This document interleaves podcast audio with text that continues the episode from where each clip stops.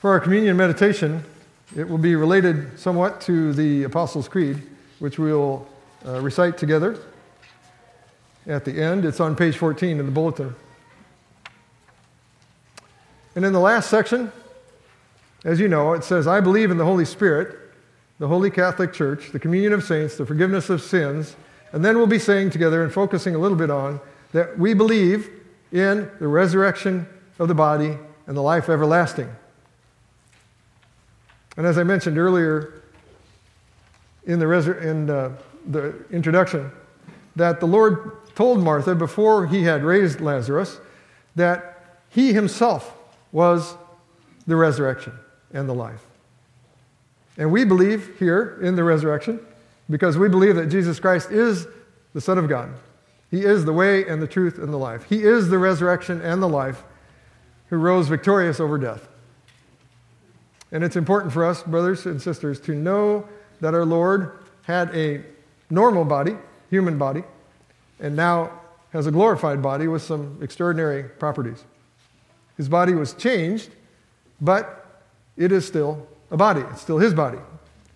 There is some physical, there is physical continuity with his old body, but his physical body is now imperishable, it's immortal, it's glorious, it's powerful, and it's spiritual. According to 1 Corinthians 15, which is all about the resurrection and the resurrection of the dead in this section, verse, beginning in verse 42, the body is sown in corruption. It is raised in incorruption.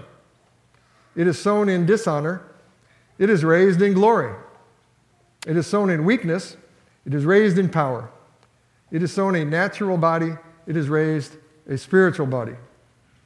Now, the disciples were the first to wonder at this. In Luke 24, uh, there were two disciples who were walking with the Lord on the road to Emmaus.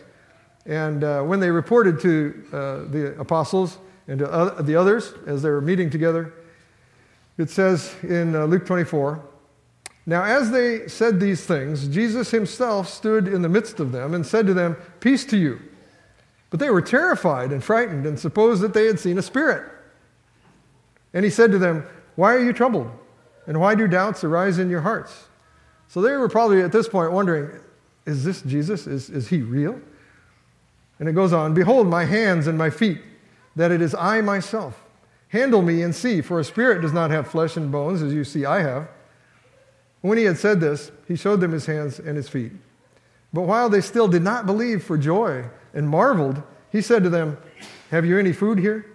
So they gave him a piece of broiled fish and some honeycomb, and he took it and ate it in their presence.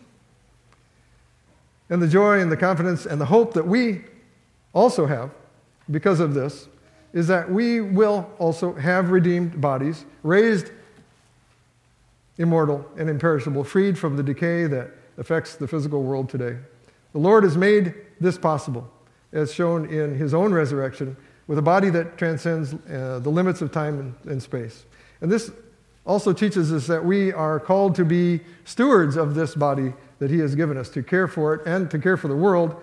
Um, the resurrection of the body is evidence that God cares about our bodies, and we are to be growing as better stewards of them. So, as we come to the table of the Lord each week, we hear similar words that the Lord gave on the night that He instituted this ceremony. Take, eat. This is my body, which is broken for you. Do this in remembrance of me. We remember his real and physical body was broken for us. And so we break the bread.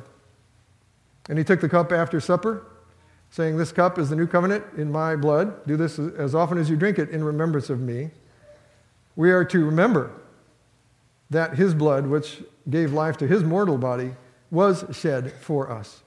And then Paul's inspired words stated, For as often as you eat this bread and drink this cup, you proclaim the Lord's death till he comes. The Lord Jesus, at his coming, will transform, it says in Philippians 3, at his coming, he will transform our lowly body that it may be conformed to his glorious body, according to the working by which he is able even to subdue all things to himself. By that great power, he will transform us. Praise God that our lowly bodies will be transformed and conformed to his glorious body. So I'd like to conclude by reciting, before we recite the creed, I'd like to read uh, a brief part of the Westminster Confession. on the resurrection. I don't know if it can be said any more succinctly. The bodies of men after death return to dust and see corruption, but their souls, which neither die nor sleep, have an immortal subsistence, immediately return to God who gave them.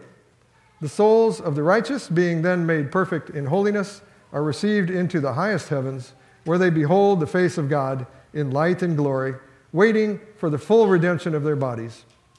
And the souls of the wicked are cast into hell, where they remain in torments and utter darkness, reserved to the judgment of the great day. Besides these two places, for souls separated from their bodies, in Scripture, Scripture acknowledges none. At the last day, such as are found alive shall not die, but be changed, and all the dead shall be raised up with the selfsame bodies and none other, although with different qualities, which shall be united again to their souls forever. The bodies of the unjust shall, by the power of Christ, be raised to dishonor, the bodies of the just, by his Spirit, unto honor, and be made conformable to his own glorious body. Praise God. So, as we say the Apostles' Creed together, and then come to the communion table of the Lord, we are declaring together that we believe in the resurrection of the body through Christ Jesus our Lord. And let's remember the hope of our resurrection in the bodily resurrection of our Lord and the hope of our resurrected body. So, brothers and sisters in Christ, let's declare together what we believe. Father, Son, and Holy Spirit, we do rejoice that we are redeemed by the blood of the Lamb, and also that we will be able to rejoice someday in our glorified bodies, all because of the resurrection power of our Lord Jesus Christ. O Lord, we worship you as the resurrection and the life. And as we partake of this means of grace that you have given to us, work in us to rejoice and to give thanks and praise to the one who defeated death. For we ask this in the name of Jesus Christ, our Redeemer. Amen.